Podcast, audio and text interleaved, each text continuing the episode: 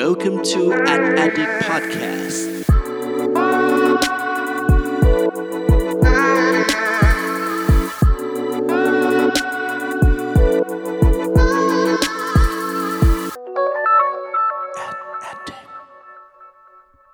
สวัสดีครับ ขอต้อนรับเข้าสู่ Addict Podcast ตอนที่ 28 กับผม เพิร์ดพงปิติผาสุกยืดครับ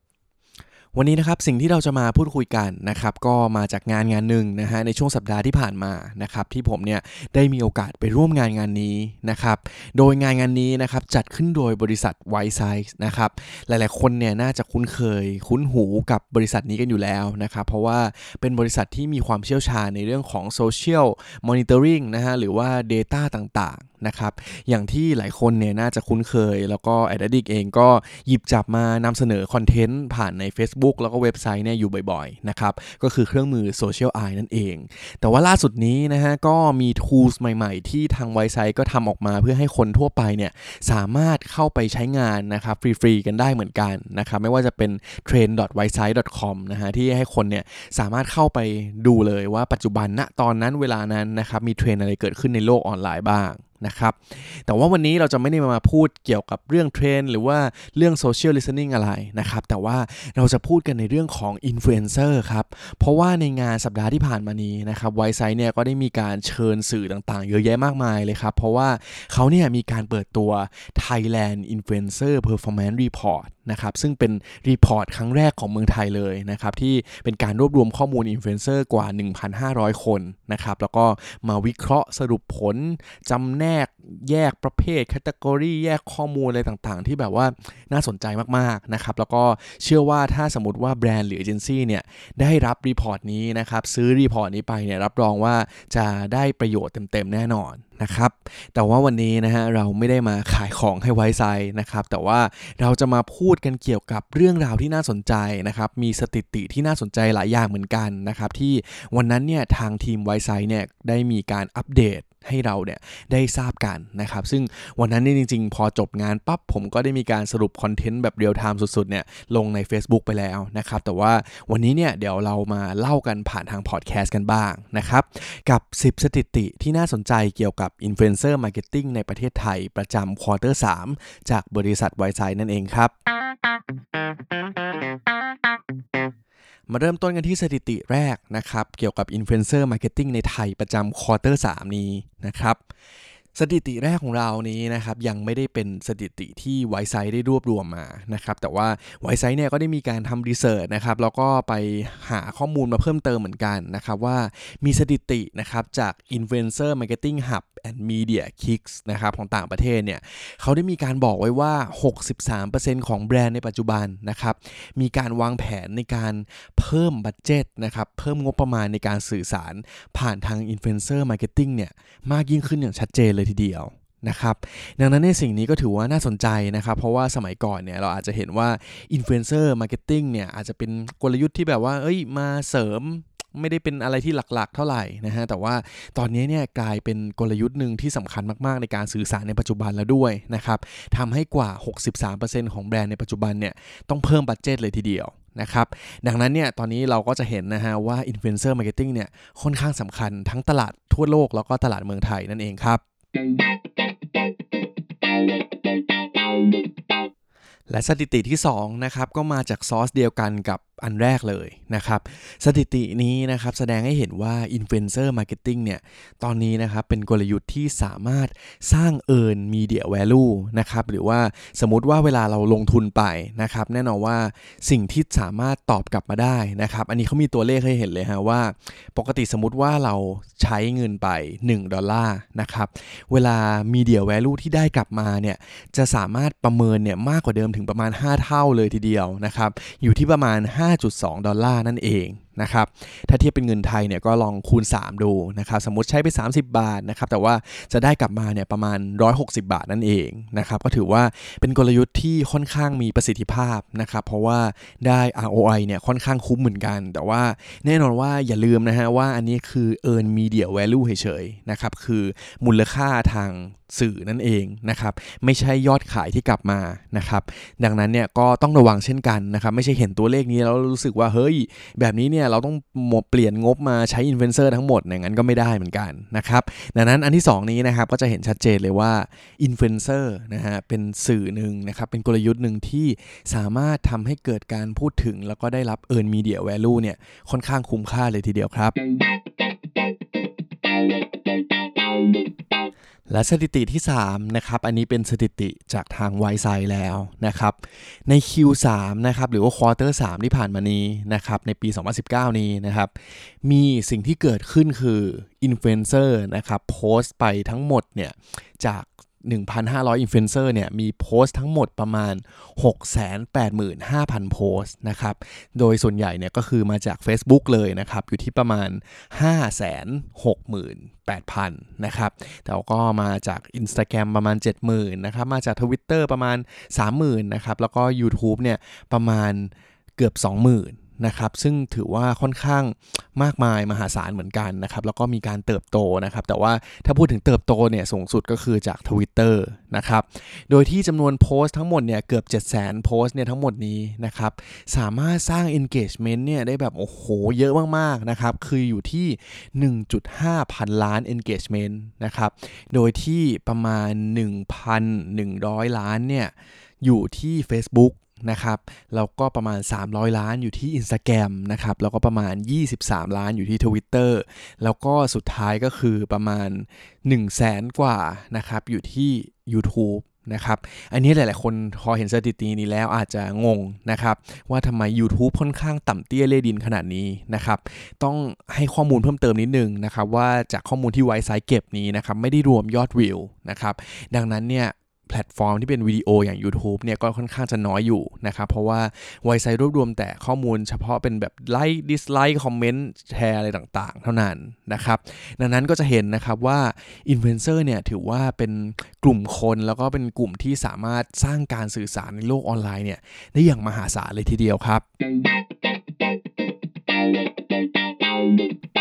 และสถิติที่ 4 นะครับ ก็คือไวซ์ไซต์เนี่ยพอรวบรวมข้อมูลมาทั้งหมดเหล่านี้นะครับก็ได้มีการมาเหมือนมาให้เกรดนะครับด้วยการแบ่งแยกนะครับทำเป็นกราฟเนี่ยตัดกันเลยนะครับว่า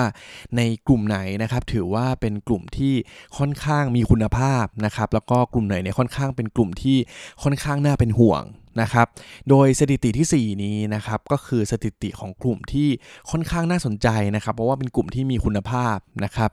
โดยที่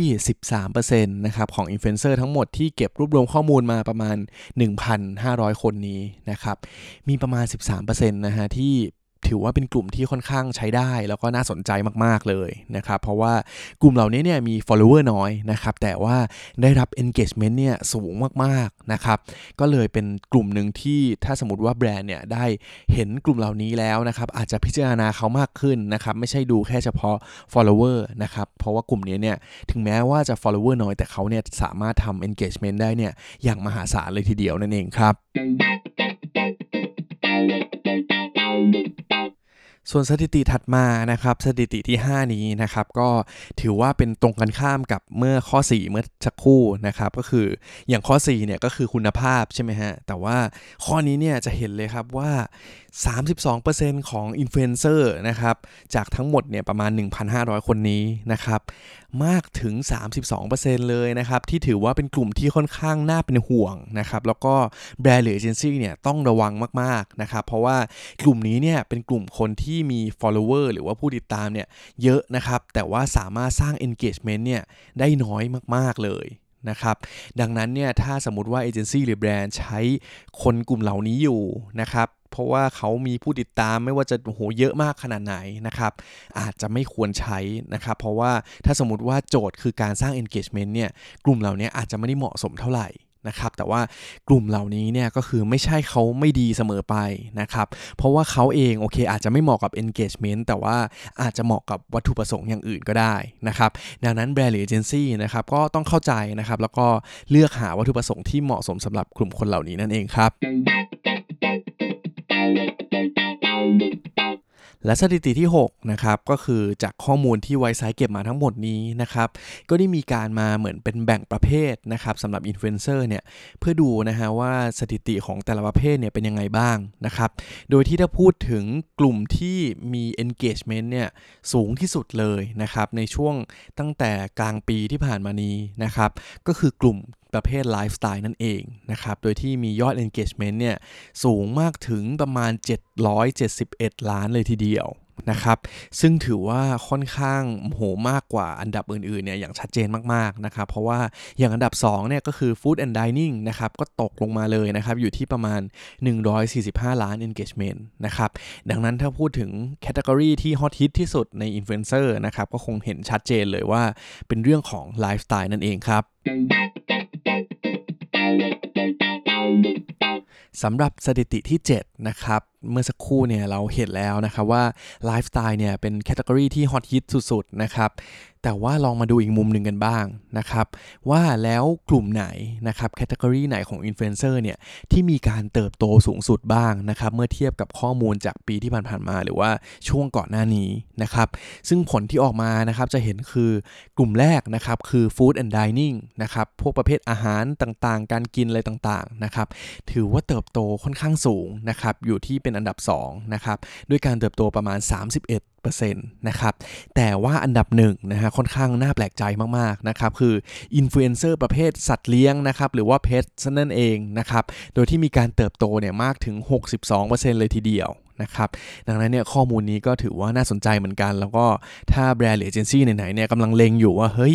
มีอินฟลูเอนเซอร์เนี่ยกลุ่มไหนที่น่าสนใจ แล้วก็อยากจะลองใช้อะไรใหม่ๆบ้างนะครับสกลุ่มนี้อาจจะเป็นกลุ่มที่น่าสนใจก็ได้นะครับ ก็ต้องลองไปพิจารณากันดูนั่นเองครับ และสถิติที่ 8 นะครับ เป็นค่า engagement เฉลี่ยกันบ้างนะครับ เมื่อสักครู่เนี่ยเราเห็นแล้วนะครับ ว่าอย่างกลุ่ม food and dining แล้วก็สัตว์เลี้ยงนะครับ อย่างเพสเนี่ย เป็นกลุ่มที่มีการเติบโตสูงที่สุดนะครับ แต่ว่าไวไซต์เนี่ยก็ได้มีการคำนวณมาเหมือนกันนะครับ ว่าแล้ว ค่ากลางที่จะสามารถบ่งบอกได้ว่า ถ้าสมมุติว่าโอเค ผมมีเพจเพจหนึ่งนะครับ หรือว่าเป็นชแนลหนึ่งอยู่กลุ่ม Food and Dining เหมือนกัน ต้องมี engagement ประมาณเท่าไหร่ถือต่อโพสต์นะครับ ถือว่าจะมีคุณภาพนั่นเองนะครับ ซึ่งสำหรับ Food and Dining นะครับ มีค่า engagement เฉลี่ยของ Influencer กลุ่มนี้เนี่ย คือ 959 นั่นเองนะครับ ดังนั้นถ้าใครอยู่กลุ่มนี้นะฮะ ต้องลองไปดูข้อมูลกันด่วนนะครับว่าโดยเฉลี่ยแล้วเนี่ย engagement ของเราเนี่ยอยู่ที่ประมาณไหนนะครับ แล้วก็ขอต่อกันที่ข้อ 9 เลยนะครับ เพราะว่าเมื่อสักครู่เนี่ยเป็น food and dining นะครับ ข้อ 9 เนี่ยก็เป็นสถิติของกลุ่มสัตว์เลี้ยงนะครับ อย่าง food and dining เนี่ยอยู่ที่ 959 นะครับ แต่ว่าสัตว์เลี้ยงเนี่ยจะอยู่ที่ประมาณ 419 engagement นั่นเอง นะครับดังนั้นเนี่ยถ้าสมมติว่าเอเจนซี่นะฮะอันนี้ก็อีกมุมหนึ่งนะครับถ้าสมมติว่าอยากดูว่าเฮ้ยเพจนั้นเนี่ยมีคุณภาพไหมนะครับก็ลองดูนะครับว่าลองดูข้อมูลโพสต์เก่าๆที่ผ่านมานะครับย้อนกลับไปเก็บข้อมูลดู แล้วก็ดูเฉลี่ยดูนะครับว่าเกิน 419ไหมนะครับสำหรับกลุ่มที่เป็นสัตว์เลี้ยงนั่นเองนะครับผม และสถิติที่ 10นะครับสถิติสุดท้ายในวันนี้นะครับเมื่อสักครู่นะฮะเราเห็นแล้วว่าไลฟ์สไตล์เนี่ยเป็นเป็นcategory ที่โอ้โห engagement เนี่ยเยอะแบบมหาศาลนะครับเป็นอันดับหนึ่งเลยนะฮะแล้วก็มี Food and Dining กับเพจนะครับที่เป็น 2 กลุ่มที่ค่อนข้างเติบโตสูงสุดๆนะครับแต่ว่าลองมาดูในทางกลับกันบ้างดีกว่านะครับว่าเอ๊ะแล้วมีประเภทไหนไหมนะครับที่มีการลดลงอย่างน่าสงสารเหมือนกันนะครับซึ่งจริงๆแล้วนะครับ กลุ่มประเภทที่เป็นอินฟลูเอนเซอร์ที่ลดลงนะครับ ก็คือประเภท Beauty and Fashion นั่นเองนะครับ ซึ่งเอาจริงเนี่ยถ้าพูดถึงอันดับของเขาเนี่ยเขาก็ถือว่าเป็นอันดับ 3 นะครับ ที่มี engagement สูงสุดนะครับ แต่ว่าความน่าสงสารก็คือถ้ามองในมุมของการเติบโตเนี่ยกลุ่มนี้เนี่ยเป็นกลุ่มที่มีการตกลงประมาณ 8% นะครับ ดังนั้นเนี่ยถ้าสมมติว่าเอเจนซี่หรือว่าแบรนด์นะครับกำลังใช้อินฟลูเอนเซอร์กลุ่มที่เป็น beauty หรือแฟชั่นอยู่นะครับ ก็ต้องอาจจะต้องลองคิดวิเคราะห์ดูเหมือนกันนะครับว่า เฮ้ย เห็นสถิติแบบนี้แล้วเนี่ยมันมีอะไรที่น่ากังวลไหมนะครับเพราะว่าอาจจะน่ากังวลก็ได้นะครับสำหรับบางแบรนด์หรือว่าบางแบรนด์เนี่ยก็อาจจะไม่ต้องกังวลอะไรก็ได้นะครับก็แล้วแต่มุมมองนะครับวันนี้เนี่ยผมเอาสถิติมาให้เห็นกันนะครับจะได้มีการคิดวิเคราะห์ดูนะฮะว่ามีอะไรที่น่าสนใจแล้วก็สามารถนำไปปรับใช้ในอนาคตกันบ้างนะครับและนี่ก็คือสถิติข้อที่ 10นะครับคือ beauty แล้วก็แฟชั่นนะครับเป็นอินฟลูเอนเซอร์ประเภทที่มีอัตราการเติบโตเนี่ยลดลงประมาณ 8%ครับและนี่ก็คือทั้งหมดของ a d d i c t Podcast ตอนที่ 28 นะครับ ที่วันนี้เนี่ยเรามาพูดคุยเกี่ยวกับเรื่องของ 10 สถิติที่น่าสนใจเกี่ยวกับ Influencer Marketing ในประเทศไทยณนะช่วงquarter 3ในปี 2019 นี้ นะครับ ก็เชื่อว่าเพื่อนๆก็คงได้รับรู้นะฮะว่ามีสถานการณ์อะไรเกี่ยวกับอินฟลูเอนเซอร์ที่น่าสนใจอัปเดตบ้างนะครับ แล้วก็อย่าลืมนะฮะว่าแน่นอนว่าเรื่องของอินฟลูเอนเซอร์หรือไม่ว่าจะเป็นเรื่องการตลาดหรือโฆษณาอะไรต่างๆ ก็ตามนะครับเราเนี่ยต้องมีการอัปเดตอยู่ตลอดเวลานะครับดังนั้นสถิติที่ผมพูดในวันนี้นะครับโอเคแน่นอนว่าเดี๋ยวอีก 3 เดือนข้างหน้านะครับอีกควอเตอร์หนึ่งเนี่ยก็จะเปลี่ยนไปแล้วนะครับดังนั้นเนี่ยก็แนะนำให้มีการอัปเดตเรื่อยๆนะครับแล้วก็ที่สำคัญคือฟัง a d d i c t Podcast แบบนี้เรื่อยๆนะครับแหมมีการขายของแบบเนียนๆนะครับก็สุดท้ายนะฮะก็อย่าลืมนะครับกด subscribe นะครับในช่องทางที่เพื่อนๆฟัง a d d i c t Podcast ตอนนี้กันอยู่นะครับแล้วก็สามารถเข้ามาพูดคุยนะครับในทาง Facebook หรือว่าในกลุ่ม Facebook นะครับแล้วก็ช่องทางอื่นๆได้ด้วยนะครับก็วันนี้ก็ขอบคุณทุกคนมากๆนะครับที่ติดตามฟัง a d d i c t Podcast นะครับแล้วก็แนะนำนะฮะว่าสัปดาห์หน้าเนี่ยห้ามพลาดนะครับเพราะว่าเราจะมีการเหมือนมาแอบบอกนะครับว่าอย่างที่ผมบอกไปหลายๆรอบแล้วแหละว่า a d d i c t Podcast จะมีการเปลี่ยนแปลงครั้งใหญ่นะครับ เดี๋ยวสัปดาห์หน้ามารู้กันนะครับว่า a d d i c t Podcast จะมีการเปลี่ยนแปลงอะไรนะครับก็อยากให้ติดตามกันได้ดีนะครับวันนี้ขอบคุณทุกคนมากครับ ไว้เจอกันต่อหน้าครับ สวัสดีครับ Thank you for listening at Addict Podcast.